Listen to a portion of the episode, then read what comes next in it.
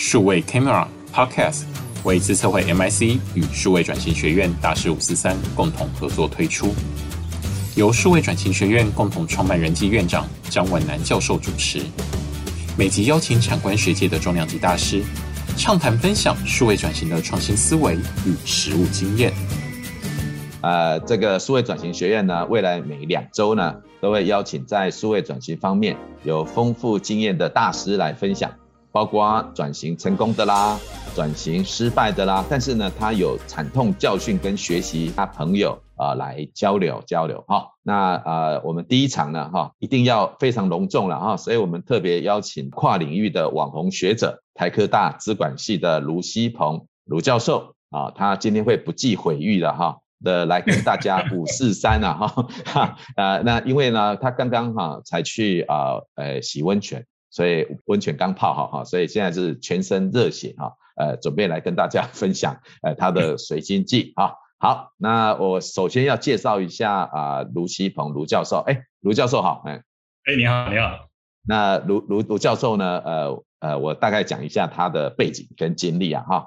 那卢希鹏教授呢？他现在是台湾科技大学管理学院的资管系的啊这个特聘教授。那他曾经担任这个台湾科技大学管理学院院长、金城荣誉学院，现在是应用科技学院的院长、学务长啊，资讯管理系系主任、管理学院的 EMBA 执行长啊，电子商务中心主任等等职务。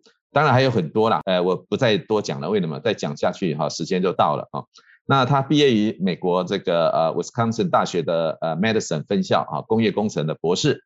那研究领域是电子商务、网络行销跟随经济，也就是今天我们要谈的主题。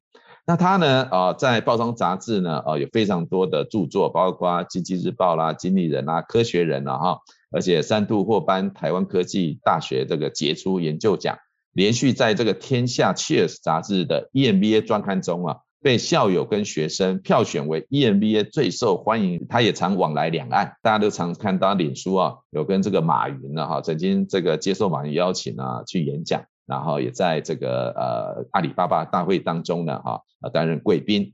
那他除了教书之外，又担任专栏作家，那他也是学者财经台曾经呐哈的呃这个节目主持人啊，卫普电脑的，还有东森电视台、非凡电视台的等等节目的主持人。你可以看到说，他真的是一个跨领域的诶网红啊哈，各方面的啊这都有涉猎。据我了解，他现在也在写小说啊，他也希望将来能够拍电影哈。哇，真的是啊让人非常羡慕了哈。好，那今天呢啊我们要来跟卢教授请教这个随经济啊哈。那大家知道说这个卢教授写了一本书叫《随经济：第二曲线的七十七个思维模型》，所以我们首先呢要来请教诶卢老师啊哈。哎，什么叫做随经济？其实随经济就是随心所欲哈，这个这个的的一个经济学哈。我这样子讲好了哈，因为因为这几年哈，在两岸演讲，大家都很关心的一件事情是未来长成什么样子。所以随经济呢，它基本上是一种未来思维，是一种通往未来的一个轨迹。因为我们说哈，在学术界里头，我们在讨论未来的事情的时候呢，通常有两种方法。一种我们称之为叫做归纳法，观察归纳法，也就是别人怎么做，我就怎么做。那过去怎么做，我未来就怎么做。但它有个基本的假设是，未来跟过去是一样的，我跟别人是一样的。但是这种归纳法呢，我们通常会产生的一种对，就是大家都认为对的对。因为归纳法出来的结论呢，是大家都认为对的对。一个大家都认为对的对，它肯定是对的。那它的商机可能会变得比较少，但是呢，我们说在探索这个未来里头，还有一种叫做逻辑演绎法。演绎法谈到的是叫做逻辑上的对。如果这个逻辑上的对呢，不赞成的人你越多，如果你是对的，你的商机就越多。所以对呢，除了大家都认为对的对之外，还有一种对是逻辑上的对。这个时候不赞成你的人越多，你的机会就越大。那举个例子来讲。当大家在三十年前，当大家都认为不要买房的时候，你认为可以买房，你就可以赚到很多钱。当现在大家都知道买房会赚钱的时候呢，买房就赚不到钱了。或者是说，当大家都不买股票的时候，你买股票会赚到很多的钱。当现在大家都说要买股票，甚至连擦鞋童都说要买股票的时候呢，买股票就赚不到钱了。同样的，二十年前，马云说，当大家都不做电商的时候，做电商会赚到很多的钱。当现在所有的杂志、所有的人企业都说要做电商的时候呢，电商可能就赚不到钱了。我们说好，关于未来，我们企业很喜欢的用的是个案讨论、个案教学。我们用观察过去发生的事情来得到一个道理，来做未来发展的方向。但是随经济强调一件事情，因为未来还不存在，它没有办法观察，它没有个案，所以对于未来呢，是用一种逻辑演绎的方法。所以随经济基本上呢，是一种演绎未来的一个思维逻辑，也就是我们想知道未来长成什么样子，未来的经济长成什么样子。因为通往未来的轨道已经浮现出来了，而这个轨道轨迹呢，我们把它称之为叫做随经济。OK，所以你可以看到了，是说，呃，卢老师，我这样听到的时候，感觉是这样，就是人多的地方千万不要去啊，哈，否则的话呢，就发现说，哎，大家，哎，这个，哎，都人云亦云啊，然后呢，都，哎，这个一窝蜂，哈，就像那个蛋挞现象一样啊，哈。啊，不过他刚提到一个重点了哈，就是说，那未来既然不可测嘛哈，但是呢有轨迹可循，所以呢，呃，我们卢老师就提出了所谓的随，就是将来的时代呢是一个随的经济时代。那为什么用随呢？啊，这可以不可以帮我们再说明一下？嗯，哦，这个随哈。因为因为我们把随经济取了一个英文名字，因为要写论文嘛，我们叫做 Ubiquitonomics。Ubiquitonomics 原因是因为我们有一种科技叫做随处科技，叫 ubiquitous technology。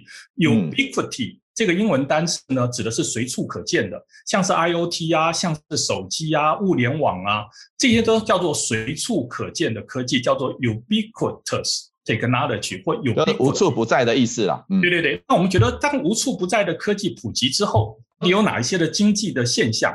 所以我们就创造了一个名词，叫做 ubiquitonomics economics 的意思。ubiquitonomics 指的就是随处科技普及的情况之下，会有哪一些的经济的现象出现？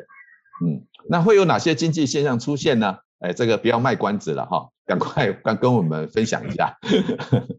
因为因为我们说好。为什么我们会开始在讨论数位转型学院中要讨论这个随经济呢？因为数位转型呢，数位转型它本身也是一种未来思维，因为我们要从今天转到未来。那我们说，在未来思维的数位转型的未来思维过程当中，也有两种方法。其实第一种方法呢，就是归纳法。就是看别家企业怎么做，我就怎么做。过去别人怎么做，我就怎么做。反正我有样学样。我们说这叫做归纳法型的数位转型。这种数位转型呢，我们就称之为叫做第一曲线上的数位转型，也就是要把所有的轨迹维持到第一曲线上。第一曲线上它的获利模式是清楚的，它整个的架构呢也是清楚的。所以呢，我们说第一曲线的数位转型，就是过去怎么做，我未来怎么做的这种情况之下呢，我们是在同一条曲线上追求成长，这是一种安全的做法。但是如果当所有的企业都依照过去怎么做，别人怎么做，都走向同一个方向的时候呢，这场竞争就比的就是谁的核心能力比较强，而这一点呢，对于我们的中小企业是非常不利的。所以在中小企业的数位转型的思维里头呢，就产生了另外一种的思维。这种思维呢，我们称之为叫做演绎法。也就是说，我们是不是可以找到通往未来经济的轨迹？而演绎法靠的不是观察，演绎法靠的是信仰。你的相信是什么？而在随经济里头呢，我们归纳出了有四大信仰。第一个信仰呢，你相不相信时间会解构这个产业？我们举个例子来讲哈，当这个这个一九九一年的诺贝尔经济学奖寇斯谈到的一个一个新的成本叫做交易成本，也就是当这个一个企业的交易成本开始降低之后呢，这个企业的组织规模就会先减少。你相不相信电子商务会解构我们的零售业？你相不相信当 Uber E 提供了三十分钟就可以送货的情况之下，会解构我们的电子商务？那你相不相信这种 Open Banking、Open API 用手机的 Mobile Banking，因为降低了我们跟银行之间的交易成本，它会解构我们的银行？那你相不相信，在整个的智能跟 IoT 化，我们未来将是一个小批量跟个人化的制造？你相不相信那是一个新的制造？你相不相信云科技开始降低了企业跟 service provider 之间的交易成本，所以会逐渐的改变我们企业内部的资讯科技？如果你相信这一点，你就知道。第二曲线的转型绝对不是在第一曲线上重复过去做的事情，而会开始有新零售、新制造、新金融、新的订阅经济的资讯接，这 infrastructure。我们说学经济的第一个信仰叫做什么？我们相信时间会解构这个产业。第二个相信呢，我们觉得弱连结这件事情会开始重组我们的产业。你可以看到，在这一次的疫情之后呢，我们在家上班的人越来越多了。未来很可能有越来越多的企业呢，开始会永远的有部分的人会在家上班。在家上班的意思呢，甚至你看，我我美国有一个朋友啊，他在纽约创业，他提出了一个口号，叫做“美国上班，住在台湾”。也就是说，你住在台湾可以成为美国公司的 employee。那同样的，那未来会不会有些人住在垦丁，在台北上班呢？我们说这种叫做一种弱连结的方式。当一个人开始在家上班的时候，他接的 case 就会变得很多了。所以，我们说这个弱连结呢，可能会改变我们的办公室的结构。你也可以看到呢，这种弱连结呢，可能未来最大的银行没有分行，最大的旅馆没有房间。最大的物流业者没有物流的车队，好，我想这些东西呢，在过去的轨迹已经逐渐浮现了。因为这一些最大的电商、最大的零售业没有自己的商品，这都是用一个弱连结。我们举个例子来，像 Uber Eats 或 Foodpanda，它是我们台湾最大的物流车队，可以三十分钟到货。但是这两家公司呢，没有自己的车队，为什么？因为它开始用弱连结。那第三个我们提到的信仰呢，你相不相信数据是为了解决交易成本降低跟弱连结管理这两件事情？第四个信仰，你相不相信这个世界是活的？它靠的不是完整的规划，它靠的是持续的修正。也就是我们说，在第二曲线的这个数位转型的过程当中呢，你要么可以用观察别人怎么做，我就怎么做；你要么就要逻辑思维。但是逻辑思维中有一个基本的信仰，那个信仰我们称之为叫做第一性原理。你相不相信时间会解构产业？你相不相信弱连结会重组产业？你相不相信数据？你相不相信这个世界是活的？在这个信仰之下，我们的中小企业呢，就可以开创出一个属于自己的第二曲线。但是重点是，我们的这个中小企业业主们吗？你相不相信？新冠疫情后的世界跟之前是不一样的。你相不相信，在互联网跟人工智慧普及的世界是跟过去是不一样的？如果你相信不一样，后面的改变才会发生。我们过去呢，在第一曲线上的归纳法谈到的是 “seeing is believing”，叫做眼见为凭。但是在演绎法里头谈到的是 “believing is seeing”，因为我相信未来会长成什么样子。而这个相信，那基本上呢，就是我们谈到的第二曲线中非常重要的。而随经济呢，在这四个相信里头呢，我们去演绎大概未来的世界会长成什么样子。哦，好，真的是呃，是不是信仰很重要了哈？所以刚讲的，你相不相信时间会解构这个产业？你相信相不相信弱连结？你相不相信数据？你相不相信世界是活的？然后以前是眼见为凭。那现在以前是有图有真相了哈，现在呢好像，呃有图也不一定有真相，呃看不见也不一定不存在，嗯这个好像呃都都可以说明这样子啊。不过我还是想请教一下哈，就是你刚讲，假设中小企业我已经有这四个信仰了呢，那我应该怎么样做呢，才能够真正思考转型的事情呢？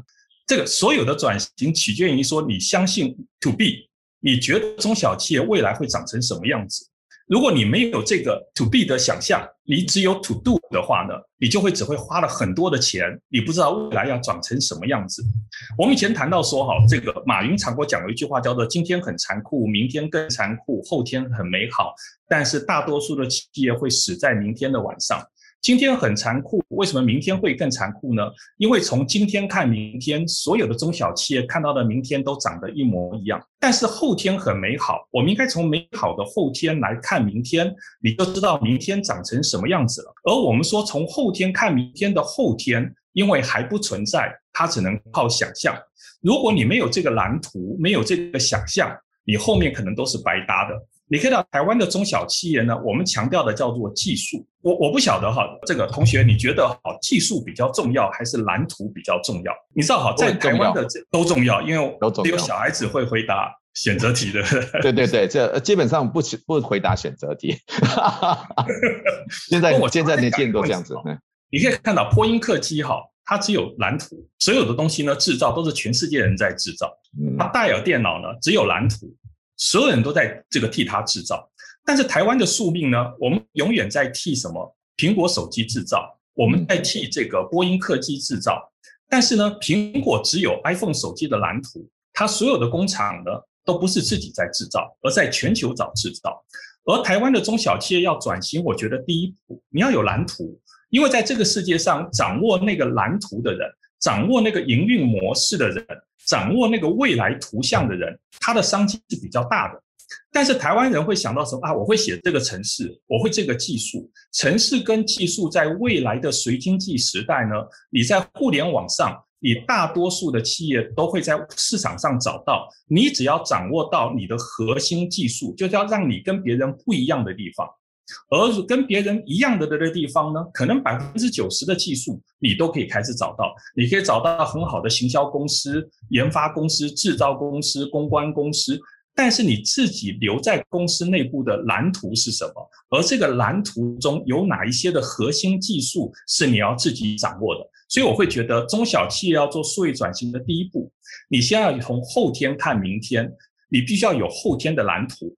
有了后天的蓝图之后呢，你懂得利用时间跟交易成本，呃，跟弱连结这两个信仰呢，你相不相信在这个世界上可以找到足够多的物流车队、足够多的城市设计的委外厂商等等之类？我觉得整个的这个随经济告诉大家的就是一个未来的蓝图应该长成什么样子。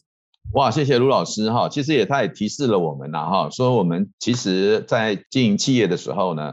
第一个还是要有想象力，对未来环境哈，对未来的一个想象力。然后呢，对自己的企业的发展，在这一个想象力的过程当中，对未来的想象有什么样的愿景跟蓝图？而这个愿景跟蓝图，我们再怎么样能够往这个蓝图来走，就是利用这个时间跟呃所谓的呃弱连结哈，这边有提到的哈，呃，在随经济里面也提到一件事情非常有趣啊，因为你刚刚提到的时间的解会解构产业嘛，所以呢呃在你的书中啊也提到说，那我们怎么样利用呃这个随经济里面的这一个时间解构产业的这一个关键要素呢？你就说啊这个新工具呢？发展的三三大策略是如何使用零碎的时间，如何延长使用时间，如何锁定未来时间，是三大策略嘛？哈，那可不可以跟我们也说明一下这呃三大策略可以怎么样来运用？哈，其其实，在第一个信仰里头，哈，我们提到的时间是新经济中的有限资源。好，特别是像我们到了同学到了我们这个年纪之后，就会发现时间非常的宝贵，因为每一个人都只有二十四小时。如果台湾呢有两千万人的话呢，两千万乘以二十四小时就是多少？呃，不晓得多少哈，就是说，没有计没有计算机不会算嘛，就是说一个人二十四小时，一百万人就是两千四百万个小时，两千四百万个小时用完就没有了。好，因为我们说过去制造业呢，我们的规模经济是供给端，你可以不断的大量制造，你可以无限的制造，所以变得供过于求。但是在随经济时代呢，因为时间成为一个有限资源，它的 demand side 的规模经济是有 ceiling 的，是有屋顶的，因为你把所有人的时间用完了，你就没有时间了。但是很不幸的，在随经济时代呢，大多数的时间呢，都用在睡觉。用在吃饭、手游、追剧、Facebook、Line 等等之类的，所以有所有的商业行为呢，都在抢夺什么零碎时间。那最近不是那个杜子成在网络上说，那个虾皮的数据说，大多数的 这个电子商务呢，都是在上班时间交易发生的。为什么？因为这样，因为 shopping 这件事情是要花时间的。当一天只有二十四个钟头，我又要追剧，又要玩 Facebook，又要玩 Line，又要开始直播的的时候呢，我就没有 shopping 的时间了。但是上班的时候，你可以专关得住我这个人，但是关不住我的 fingers。所以杜子成就公布了这个消息，说原来电商有很多的发生是在上班时间发生的。你所以知道台湾为什么要三小时到货，就是让是让你上班订的货，在下班呢就可以领到货了。所以我们说，如果时间是非常宝贵的资源呢，随经济在整个的策略思维里头就会围绕在这个时间里头。第一个等于说零碎时间嘛，哈，就好好应用零碎时间，对不对？因为你可能你的 shopping 可能就是你要在五秒钟之内就要完成三分之这个这个这个，譬如说我跟你在谈话的过程中，可能你已经 shopping 了，那还有一个叫做延长时间。如果时间是宝贵资源的话呢，如果有人在你的平台上，譬如说在我们的数位转型学院里头花了三个钟头，那一天只有二十四个钟头，你花了他三个钟头，他就没有在没有办法在其他的 competitor 那边做这件事情了。哦，如果真的很闲哦，嗯，为什么会在数位转型学院花了三个小时？那我要劝他不要，千万不要，那可能这太太浪费时间。你可以看到好，像那个 Uber Eat 哈。它共享经济其实就是在使用这个剩余的时间。我常常讲说，谁的时间剩最多，就是大学生。所以大学生最适合做 Uber E 的司机，因为反正在家里没事啊，我剩余时间，然后这个时间没事，正好 Uber E 或 Foodpanda 把这些时间整合起来之后呢，当我想打工了，把手机打开，我就接单去送货；不想打工，我就去睡觉。这叫做剩余时间。所以时间是宝贵资源，因为 shopping 做事什么都需要时间。然后我们说，所以呢，在随经济中就发展了，在时间上就有三大策略。你怎么样去用零碎时间降低它的交易成本？如何延长它的使用时间，让它在某一个平台上待的时间变长？我可以取得到它更多的数据。第三个更重要是锁定它未来的时间。如果时间非常重要，你可不可以用数据的方式，让它这一辈子都会上数位转型学院？好像学校最厉害，你知道？学校你今天读交了大一大二的学费之后呢，你大三大四一定要交学费，因为你大三大四第四大四不交学费的话，不发毕业证书给你。所以他只要大一第一学期缴了学费以后，我已经锁定了未来三年半他的时间，要因为时间就是金钱。所以这也是某个角度了哈，在呃这个我们管理理论里面叫做 luck 啊，怎样能够把呃客户锁定了哈？那你不管是锁定他的行为或锁定他的时间啊，那让他可以不要。那不过刚提到很重要，就是时间其实呃也是一个非常重要的资源嘛哈。所以刚刚这个卢老师有提到说，时间呃是一个非常有限的资源，那我们怎么样去运用它的零碎时间？然后呢，延长它的使用时间。那当然，在延长的时候，你要好好的呃收集它的数据，然后然后进一步的再锁定它未来的时间啊，这其实是非常的关键呐哈。那所以我们其实今天请卢老师来，就是希望能够锁定 大家的时间，然后看看大家会在上面做什么。好是好，这个是呃我们也在观察当中了哈。呃，卢老师也提到一个弱连结，哎，我觉得这个也非常有意思啊哈。就是有时候我们发现呢，其实常常很多的工作机会都是来自弱连结啊。这个我以前有听卢老师讲过，不仅是工作机会，甚至契机。我还是有一次听到说，哎，这个顶新呐哈，所以能够长这么大啊。有一次呢，就是坐飞机的时候，因为他们公司呢，听说呢不能做这个呃商务舱，只能做经济舱。那那当时他从这个华南准备回华北开会的时候啊，因为没有机那个经济舱的机位了，他只好去做了一个商务舱。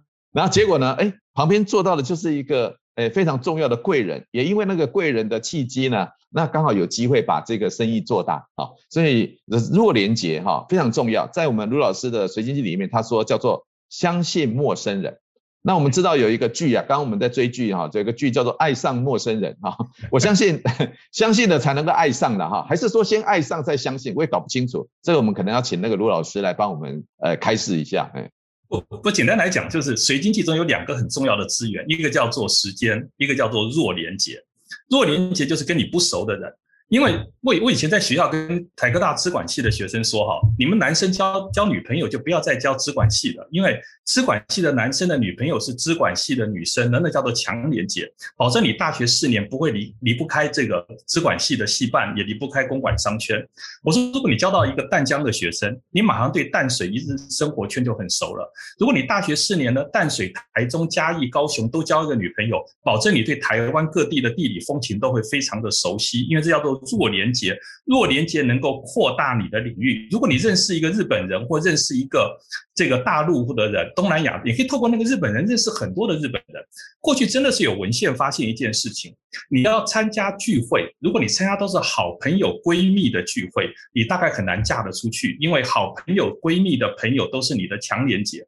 你最好去参加闺蜜朋友所办的聚会，因为闺蜜朋友所办的聚会有很多的弱连结。你去参加闺蜜朋友办的聚会，你认识男朋友的机会会比参加你闺蜜办的东西机会来得大。因为我们说，在互联网的世界里头是一个弱连结的世界，是一个陌生人的世界。但是陌生人可不可以相信？陌生人当然不可以相信。所以你会发现。当互联网世界上有对一个陌生人的认证系统开始出来的的时候呢，我们说这种新的随经济就会开始起来了。而这种新的经济开始起来之后呢，就有很多网络上的借贷行为、网络上的服务行为都会开始出现了。所以我们说，为什么说数据呢？是服务这两个资源。我们第三个信仰是，我们谈很多很多的大数据，但是在随经济的观点里头呢，随经济大数据的目的就是要管理时间跟管理弱连接，因为时间跟弱连接是新经济的有限资源。我们的 IT 工具存在的目的呢，就在帮助我们更有效率的管理时间跟弱连接。如果中小企业要做数位转型，它绝对不是重复工业时代的事情。如果你知道时间是未来新经济中的宝贵资源，弱连接是新经济中的宝贵资源，所以你的科技就要强调时间的管理跟弱连接的管理，这就是我们第三个信仰。我们相信数据存在的目的不是做统计分析，它在帮我们实践时间跟弱连接的管理，好让我们的企业能够进入到水经济的领域之中。哇，这个听起来哈，这个刚刚提到的弱连接啊，不仅是帮助我们的事业啊哈，也可以帮我们找到职业跟找到我们终身的伴侣。哇，真的是太厉害了。那我相信这个卢老师，所以你要常参加我同学的我学生的同学会，我要参加你同学的餐会。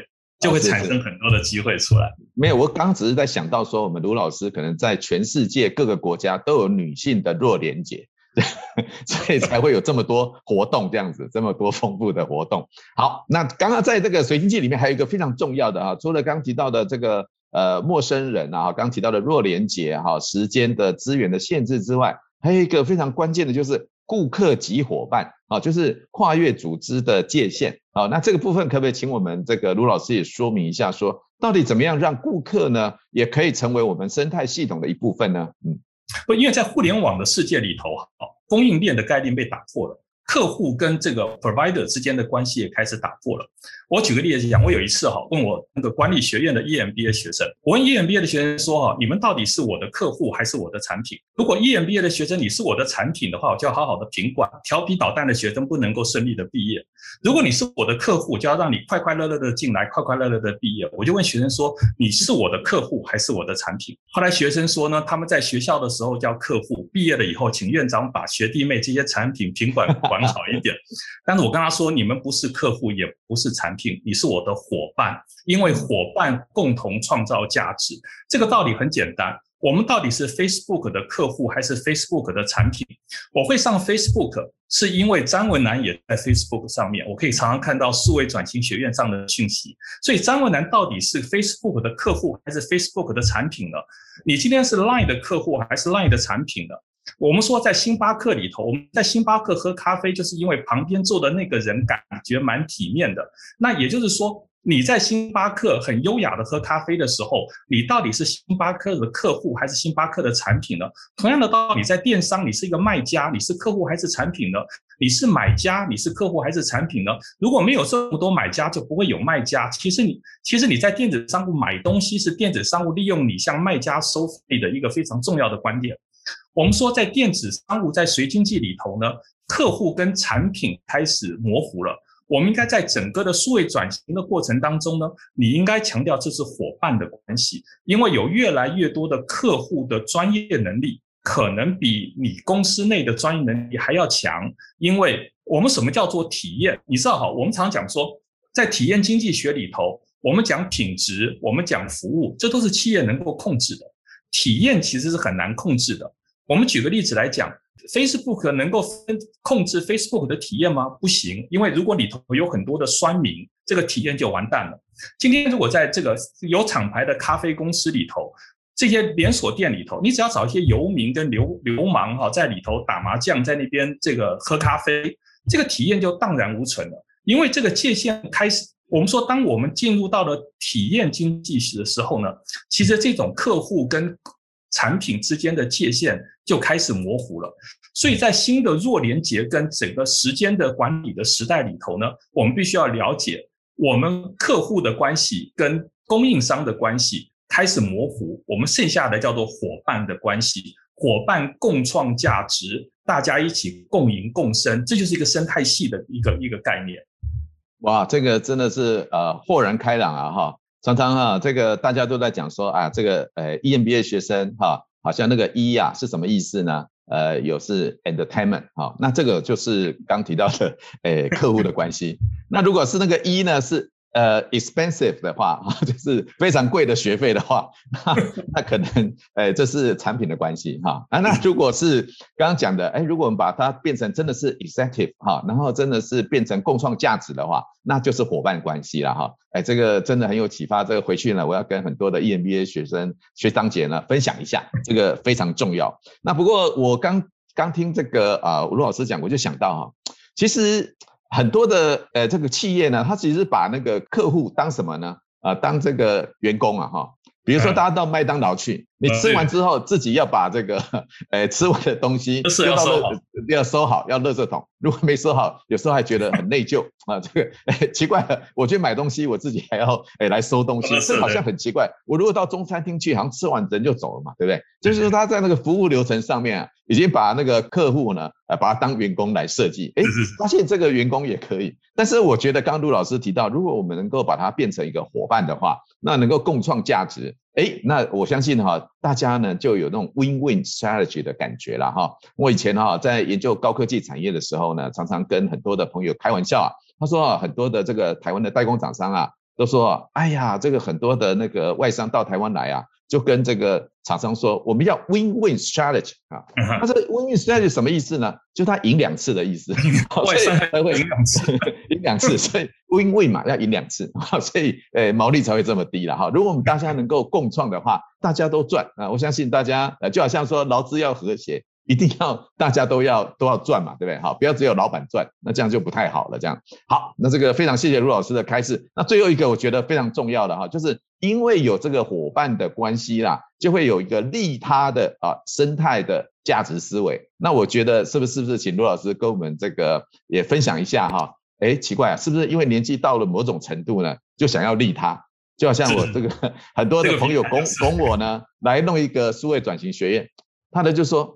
啊，我有有一次哈，我去参加一个呃电视节目，这个电视节目是在谈未来的事情。然后呢，他请了几个大师，有那个这个塔罗盘的大师，也有那个诶预测地震的大师，也有预测未来商业发展的大师。那我是产业发展嘛哈，就是来预测未来呃几年的产业的发展。结果呢，结束的时候呢，大师啊，听说还曾经帮过。某总统候选人后来当选了，跟他讲说，你的当选票数呢，好，你会赢，而且当选的票数是多少票啊？跟第二名的差别是多少？我很厉害的大师这样子。他上完节目以后呢，就跟我讲啊，他说：“哎，张所长，我就发现了你身上有个特质。”我说：“什么特质？”他说：“哈，我感觉接近你的人会赚钱。”我靠！我听了之后呢，我其实有一点高兴，也有一点悲伤了哈。高兴是说，哇，那我周遭朋友人。因为接近我，他会赚钱，但是呢，我自己没有赚钱，哇，那这样实在是，不过没关系哈。阿弥陀佛说哈，这个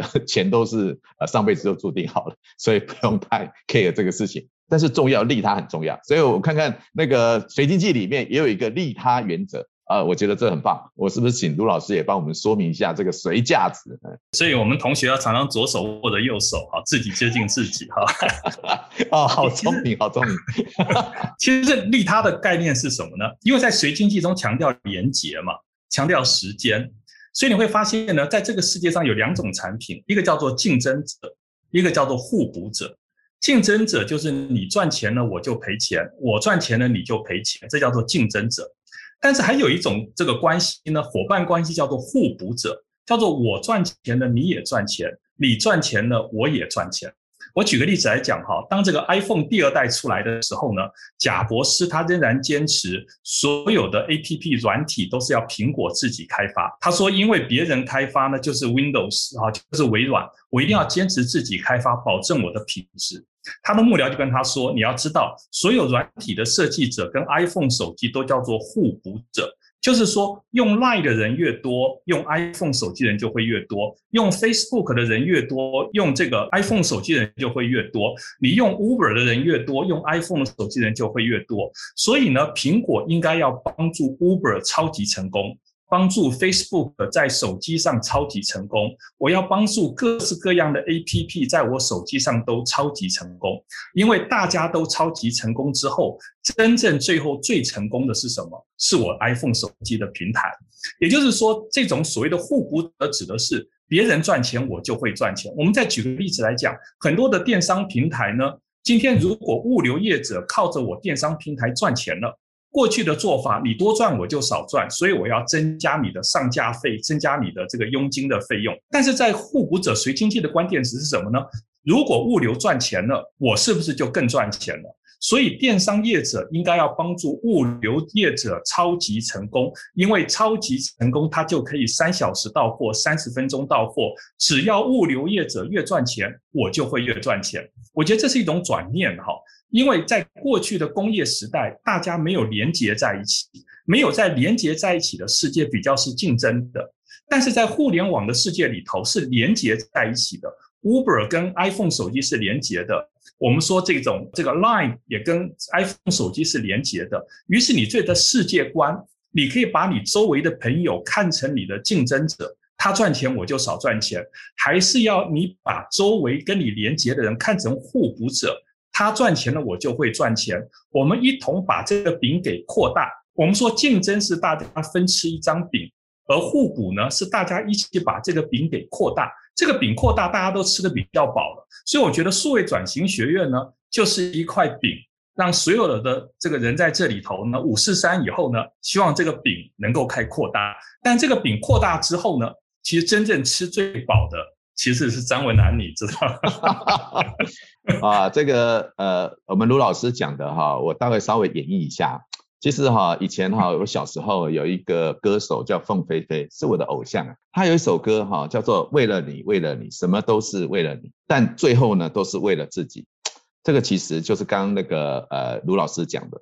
但是我觉得这样子还是不不好。为什么？因为你那个是利己，不是为，不是利他。真正利他呢？就是我们在《金刚经》里面提到的“心无所住而生其心”，什么意思呢？就是说哈，你抱持着利他，但是呢，把自己都忘了，但是这很困难了哈。但是我觉得应该要努力了哈，尤其像我们卢老师已经功成名就到这种程度了哈，现在开始要做那种不是为了最后要利己的利他。这样刚刚提到了说，哎，你说哎，因为他越成功，我就 所以应该是说你帮助他人成功。但是呢，不计较自己到底会不会成功。有时候常讲说哈，成功不必在我哈，那这个其实蛮重要的。不过刚刚是开玩笑的啦，我是觉得说，数位转型学院有一个很重要的目的，就是能够集结哈，呃，对数位转型它有需求的，然后呢，但是我们也希望集结对数位转型转型有专业的啊，这个有专业的，那还有呢，政府的资源啊，数位转型里面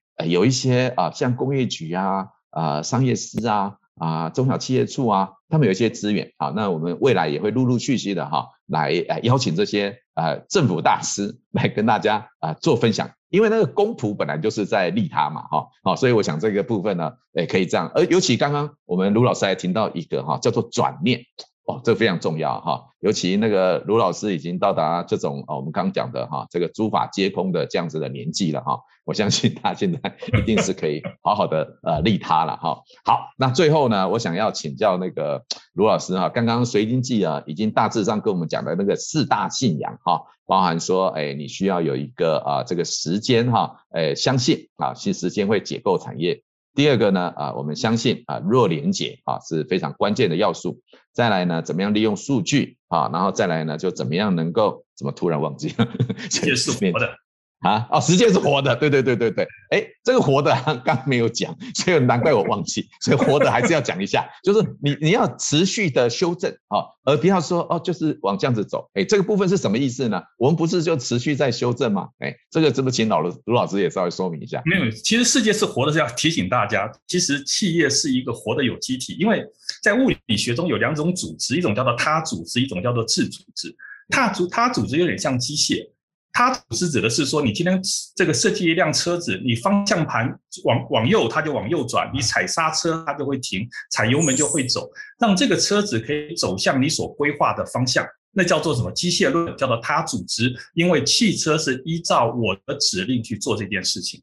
或者是还有一种组织呢，在物理学中还有一种叫做自组织，像是我家养的狗，它会在我叫它不要尿尿的时候尿尿，不要叫的时候叫。不要抓沙发的时候抓沙发，它叫做一种叫做自组织。我们说好，最近大家有一个体会，因为在工业革命以后呢，大家把企业当作他组织管理，认为企业只要经过执行长的指令，经过计划执行考核，企业就会走向我所规划的方向。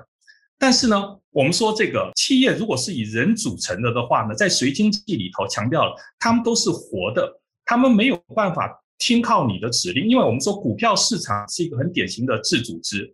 我们说在网络的世界中是一个自自组织，所以没有人能够控制股票市场。当然，有一些人可能可以哈，或者是没有人能够控制这个网络的世界，因为它是一种自组织。但是我们说好，它组织叫做电子宠物，你玩一下子就觉得不好玩了。自组织是真正的宠物，真正的宠物通常是你很难去控制它。而控制它的方法是一种叫做互动的行为，也就是说，在自组织里头，在随经济中开始强调的是，你不能够计划执行考核这个市场，你没有办法计划执行考核这个互联网。但是，当你改变了互动的规则之后，未来的世界是突然出现的。举例个举个例子来讲，当在互联网上大家开始谈强调分享，于是就会有了共享经济出现了。过去我们谈到的叫做这个敝帚自珍，于是就产生了祖传秘方。有了共享之后，就有共享经济。我们说在互联网上，因为我们的小孩子从小在互联网上互动，所以这个互动就会产生很多新的经营模式出来。这个都是告诉大家，在随经济时代，这个世界不是被你控制的，这个世界是跟你互动的。你今天把你家的狗当作宠物养，狗就会出现宠物的行为。你今天把你家的狗当做畜生养，它就会出现畜生的行为。我们觉得那种互动的关系是未来在随经济中管理哲学中非常重要的一件事情。刚刚讲到说企业是活的，然后呢环境也是活的，那我们如何应对呢？那这个部分呢，卢老师有没有一些例子可以跟大家分享一下？我举个例子来讲哈，这个最近我们读到的一个文献发现哈，他说不会跳舞的人通常都比较白目。好，因为不会跳，因为跳舞是个旋律，是个 melody。那会跳舞的人呢，比较能够配合旋律做出我的动作，而不会跳舞的人呢，通常没有办法察觉适中旋律的开始改变。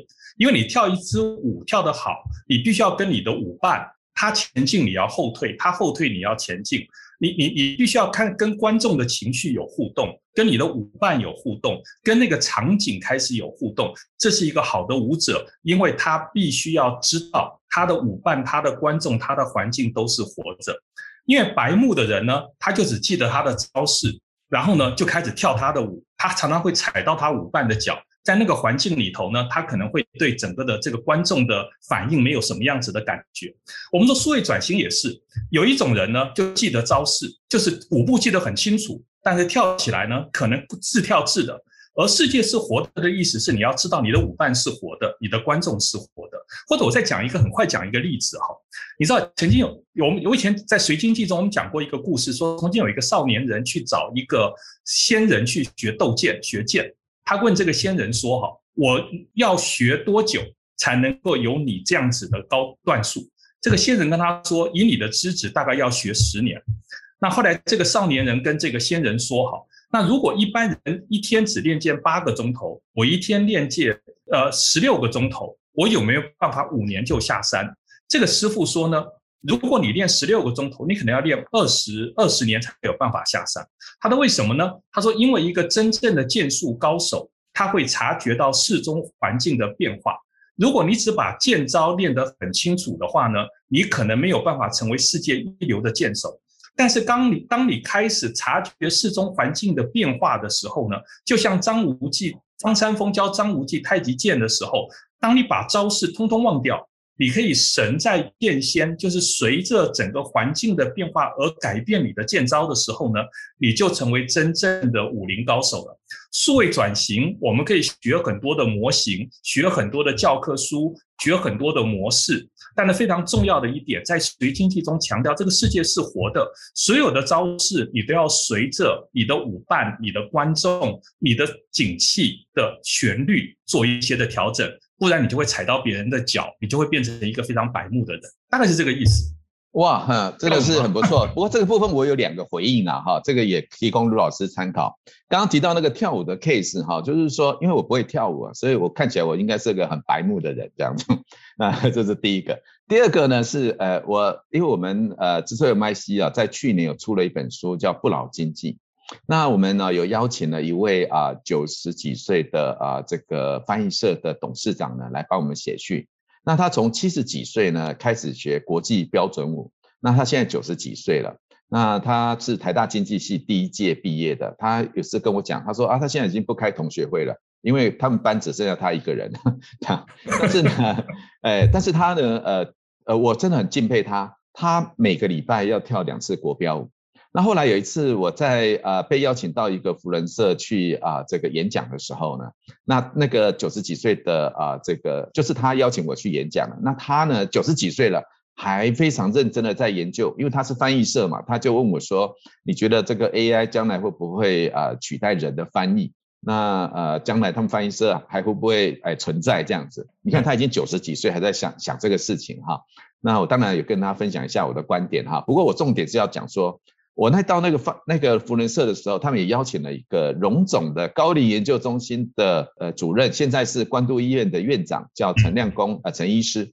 那他呢，他就讲到哈，他说哈要活得久哈哈，国标舞是一个非常好的运动，所以我想卢老师你可以试试看，为什么呢？因为他说哈这个国标舞呢，第一个要记舞步，所以你身体要动，那记舞步的时候脑筋也要动，再来呢你要配合的那个对手哈。这样，哎，这个在跳嘛，哈，所以呢，也是，哎，等于说，哎，身体要灵活，那要配合着环境，所以你看到了九十几岁，他才七十几岁才开始啊学这舞蹈，所以我他为我们写序的时候，他说哈，这个呃虽然高龄，但是也可以活出精彩的人生啊，哈，啊，我觉得真的是一个很令人尊敬的长者哈，那这个也刚好也可以呼应到刚刚卢老师提到的，哎，从跳舞的例子，我们也看到企业如果能够灵活的配合。从身体啊这个反应灵活，一直到啊这个脑筋的，这非常重要。那又提到这个剑招的事情哈，事实上我在啊在 EMBA 教书的时候呢，哈，我常跟啊学生分享哈，我在第一堂课就会讲这个事情。我说哈，这个呃在武林的有两派，一派呢是呃剑宗，一派是呃气宗。那剑宗呢讲招式啊啊这个气宗讲心法。那呃前五年呢，呃可能这个建中比较厉害哈，但是呢气宗呢十年后你要跟他拼已经很难拼了。我觉得数位转型就如卢老师讲的，这个招式啊有很多啊很多。那你刚开始的时候你可能会觉得有一些进步，因为招式用的嘛哈。但是呢慢慢你会发现说哈气宗真的还是比较可长可久，也就是心法是非常重要的。所以我们常讲说建中，哎这个建中讲招式。啊，出的都是剑招，所以呢，你你这个剑招如果刚开始很厉害的话，哎，当然可能可以哈，剩一些时间。但是哈，你在呃这个未来的时候，还是要把心法哈，那这就是我们刚刚提到的，怎么样能够在跟对手啊这个呃跳舞的时候呢，配合的环境的变化，能够有一些好的啊这个对应啊，这个其实非常重要了哈。好，那最后呢，今天真的非常谢谢这个卢老师的时间了哈，那也很难得找到卢老师来哈，就最后问一个这个私人的问题了哈，因为我们知道说卢老师哈，我看他脸书啊。有时候去游泳啊，然后诶，反正他什么活动都参加哦。这个哇，这云文云武啊哈，然后现在又在写小说啊哈。那我不晓得你未来这几年啊有没有什么呃这个呃计划呢？准备利他的呢，也跟我们分享一下嗯。哦不，这这其实跟第二曲线也有关系，就是你对未来的信仰在什么地方？我们过去呢都是信仰这个吃得苦中苦，方为人上人嘛，所以我们努力的工作，花很长的时间工作，我们加班。当你的信仰发现呢，如果说你未来觉得这种所谓的多方的尝试，其实这个东西哈，又要要讲很久就是。哦，真的 啊，没关系，你慢慢讲，我们有时间可以怎么讲。你知道，这个这个以前我在美国读书的时候哈，我问我美国的同学，你们人生目的是什么？美国同学跟我说，happiness，就是快乐。他人生的目的呢，就是快乐，去尝试做人可以尝试的事情。他就访问我说：“哈，那你们台湾人人生的目的是什么？”我说：“我们台湾人人生的目的是什么呢？”我就说是吃得苦中苦，方为人上人。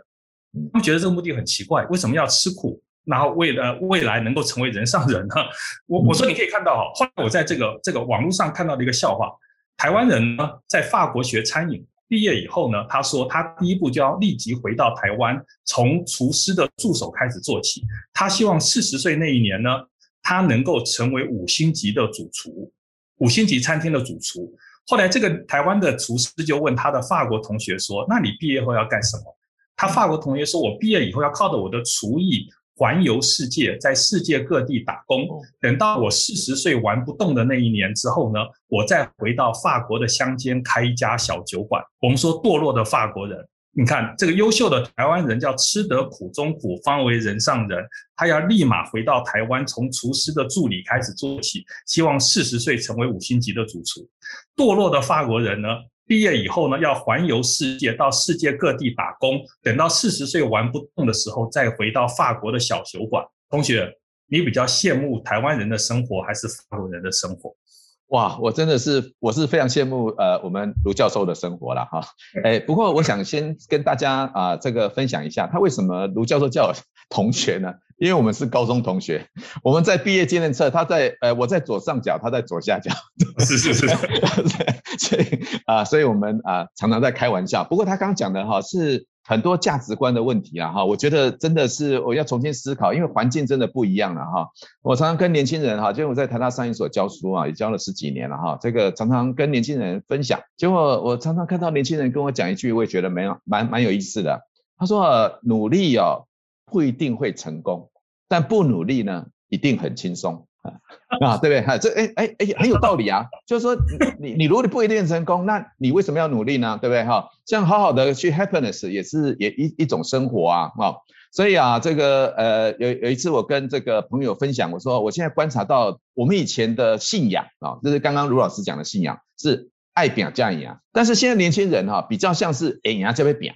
就是说他他呢觉得有把握，哎，这其实也是一种呃判判断了哈。就是说他觉得嗯有成功把握，否则的话呢，我们以前这样拱拱啊扁拱拱啊扁，其实很多都过劳死哎哈。就是我最近看到很多同学啊，这样其实的确是呃也也是很感慨了哈。不过怎么样能够在过程当中取得一个平衡啊？那究竟企业嘛哈经营还是要赚钱呐，还是要永续呀哈？那怎么样能够透过不管是建中啊，或者是气中的招式，或者是跳舞的方法呢，来让我们能够成功，这其实是非常重要的啊。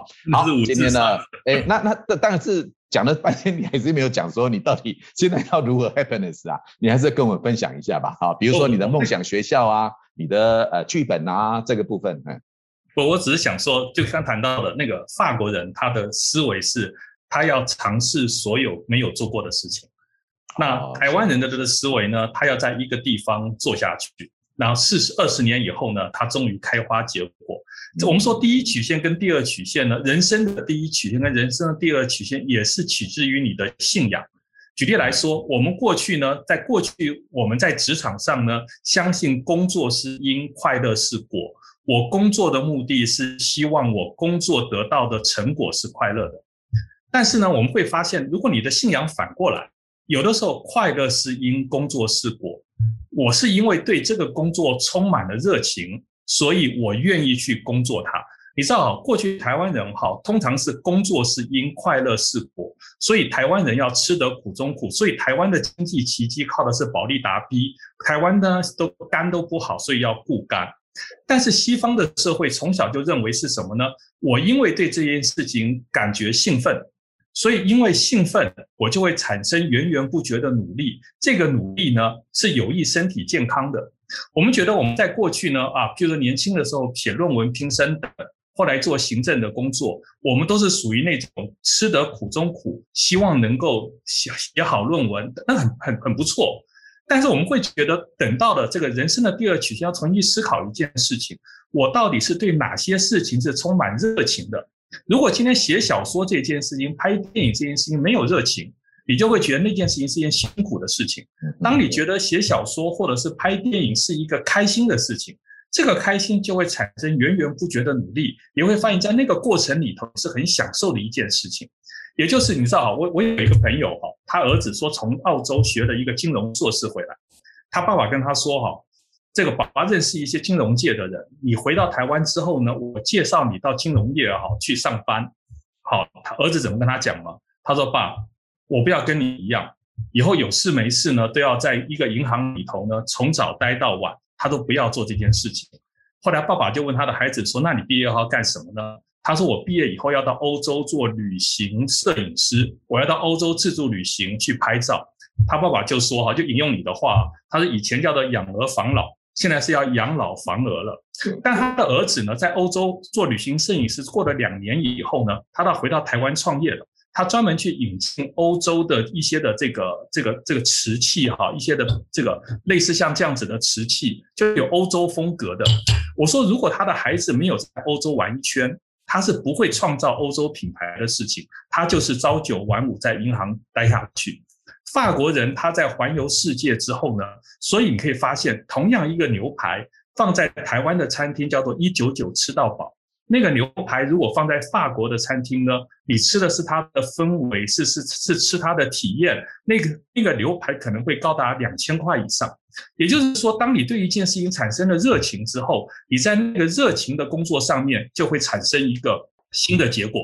如果回到数位转型学院，就是说，如果我们企业在数位转型的过程当中，你觉得是吃得苦中苦，得方为人上人呢，还是你先有一个愿景？这个愿景你听起来就充满了你的热情，讲到这个数位转型的方向，你就非常 exciting，就觉得是一个 fantastic 的一些的想法。而这种所谓的热情、这种愿景、这种快乐，会产生数位转型中源源不绝的努力。如果你在数位转型的过程中，你只有努力、只有花费、只有说硬体的投资、软体的投资，你希望吃得苦中苦，达到一个善果，这是一种信仰。你也可以先有一个愿景，先有一个后天的想象，先有一个未来的 believing，而那个 believing 是让你全公司人充满兴奋的。而在这个兴奋的 believing 之下呢，所有数位转型的 effort 就会成为一个源源不绝而且有益健康的一些努力。其实我很羡慕一种哈，就是一群人为一个目的日以继夜的在做事情的一个感觉。你知道前一阵子我当那个虾皮的那个评审。评审完之后哈，因为那个冠军出来之后，那个冠军哈，每个人都哭了，啊，我好怀念那种感觉。大家为了一个这个胜利呢，日以继夜，最后呢，获得那个胜利的那种感觉哈，我觉得那种感觉是有益身体健康的。嗯，走吧，我们去拍电影吧。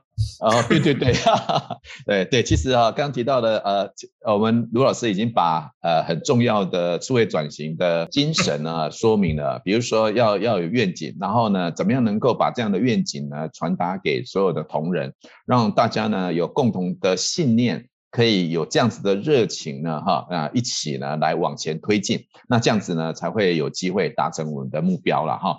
最后呢，真的非常谢谢卢老师了哈。那卢老师也真的非常照顾我哈，因为他在写剧本的时候呢，他就跟我说，他说，哇，他呢，呃，那那那时候是林志玲还没有结婚的时候了哈。那他因为他也在写剧本嘛，那想说如果有人真的愿意哈，诶，这个呃花钱呃可以给他拍电影的话呢，那他呢准备当啊、呃、这个男主角。这个男主角呢哈是呃女主角就要找这个林志玲哈，当然这是目标了哈，愿景愿景哎。那我听了以后我很高兴啊，我想说，因为我们这个呃卢同学呢，他。呃，做事情啊，这个很少没有做成功的啦哈，所以我想说他拍片一定有机会可以成功啊，所以我就跟他说，那可不可以让我里面排一脚啊哈，可以跟那个林志玲有一些对手戏。结果这个呃卢老师就说，哎，可以啊，没问题啊，他就把我写进去了。我说，那请问一下我是什么角色呢？他说，哦，我你是担任林志玲他爸爸这样子哈啊，我说当他爸爸，那那那这样会不会太少？呃，那个互动的那个对手戏太少了哈。我说可不可以呃这样啊啊勉为其难当爸爸好了，那可不可能有一些这个呃爸爸跟呃这个女儿在讲一讲，然后哭了，那大家拥抱在一起啊这样子啊，结果他说哦。可以可以，他就帮我安排成医院的植物人，因为爸爸中风了，女儿在床前痛哭。哇，我真的是非常感谢我这个呃同学呢哈，给我这样子的机会 来做这个植物人啊，希望他的电影能够呃拍片成功这样子哈。一起就会抱着你的身体痛哭的。你知道什么叫做梦想哈？叫做梦想是做梦都会想的事情，你在梦里想你都会笑的事情。我们说我们的梦想是想跟林志玲拍电影这件事情呢。你做梦都会想，梦你想到都会笑的事情，这件事情呢，就会产生源源不绝的努力。努力 是是啊，不过人家结婚了，不要再开玩笑了。啊！这个伟大，就是你做梦都在想的事情。哦，是是，对对，这都非常重要哈。所以呃，哦好，这有关这些拍电影的事情，就不要请这个卢老师在五四三了。我们希望哈，呃，下次哈，呃，再有机会能够再请这个卢老师上来。我想今天哈，他从这个随经济哈这角度呢来看我们这个新的商业文明了哈，那谈到几个非常重要的啊这个呃议题呢，包含啊时间啊有限的时间啊，包含呃这个弱连结，还包含数据，还包含世界是活的。那怎么样利用这几个呃重要的元素呢？大家在数位转型的过程当中，掌握未来的变化，然后呢有一些新的愿景跟蓝图，然后可以激发啊、大家的热情哈，全公司的热情，一起往数位转型的这个蓝图来努力。我相信呢，只要这样子哎呃执行坚持下去呢，我想我们数位转型一定会成功的哈。那今天呢，真的非常谢谢呃卢老师了哈，他刚刚真的是去泡温泉刚结束哈，这个呃脸脸上还有这个呃热气哈腾腾啊，所以才能够这么的热情啊来跟我们分享他的水晶记。那大家如果对啊随经济的啊细节有兴趣的话啊，大家可以到啊这个书店啊去买这本随经济啊，真的他从呃理论实物呢。呃，跟大家分享这个未来，我相信大家对大家的数位转型一定有很大的帮助了哈。好，呃，这个千方百计啊解个案大师开讲五四三，我们现在非常今天真的非常谢谢呃卢希鹏大师呢来这边五四三，我们希望下次还有机会呢来再访问到我们的卢希鹏卢教授啊，谢谢卢教授。